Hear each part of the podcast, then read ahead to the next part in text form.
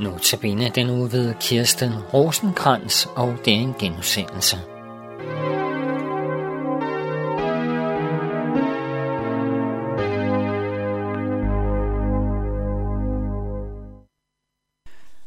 Jeg vil nu øh, starte med de andagsstykker, som blev præsenteret i går omkring øh, Sarah Jungs andagsbog Jesus kalder. Og først så læser jeg andagsstykket, og derefter så kommer jeg med de refleksioner, jeg har gjort i forbindelse med andagsstykkerne. Og det er Jesus, der taler igennem de stykker. Og han siger, Jeg er den evige, jeg er. I 2. Mosebog 3.14 står der, det er Guds navn, som han siger til Moses, at han skal fortælle Israels folk, når de spørger ham om, hvem der har sendt ham. Det har jeg altid været, og det vil jeg altid være. I min nærhed oplever du kærlighed og lys, fred og glæde. Jeg er intimt involveret i alle øjeblikke. Jeg lærer dig at være bevidst om mig hele tiden. I 1. Korinther 3:13 står der: Ved I ikke, at I er Guds hus? Guds ånd bor jo i jer. Din opgave er at samarbejde med mig i denne proces. Jeg har taget bolig i dig. Jeg er i centrum af dit inderste væsen. Dine tanker løber gang på gang i forskellige retninger fra dette hellige centrum. Bliv ikke bekymret over din manglende evne til at fokusere på mig.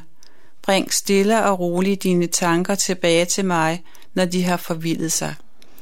Den hurtigste måde at omdirigere dine tanker til mig på, er at viske mit navn. I salme 25, vers 14-15 står der, Herren vejleder alle, der vil følge ham. Han indviger dem i sine hemmelige planer. Jeg vil altid søge Herren, for han redder mig fra mine finders fælde. Og jeg vil nu komme med nogle af de tanker, som denne tekst har gjort mig til sidst, så læser jeg lige den her tekst igen. Det kræver virkelig meget øvelse at tænke på Gud i alle livets situationer. Ofte så stoler vi på os selv og vores egen formåen. Men så snart jeg oplever, at jeg sætter fokus på mig selv, så oplever jeg ofte, at jeg rammer forbi målet. Det er ligesom drengen, der skulle lære at cykle, og hans far havde sagt til ham, at han skulle kigge på en pæl, der stod langt borte. Og han kunne så holde balancen, så længe han kiggede på pælen. Men så snart han kom til at tænke på, at han var ved at cykle og skulle holde balancen, så blev han usikker og væltede.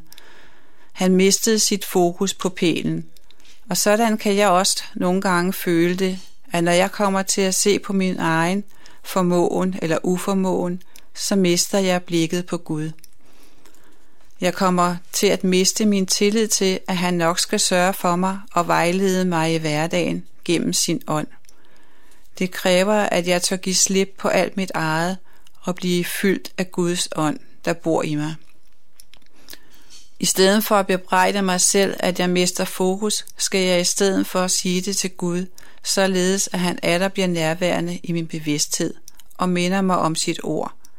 Jeg oplever ofte på min arbejdsplads, at jeg har så travlt, at jeg glemmer Guds nærvær.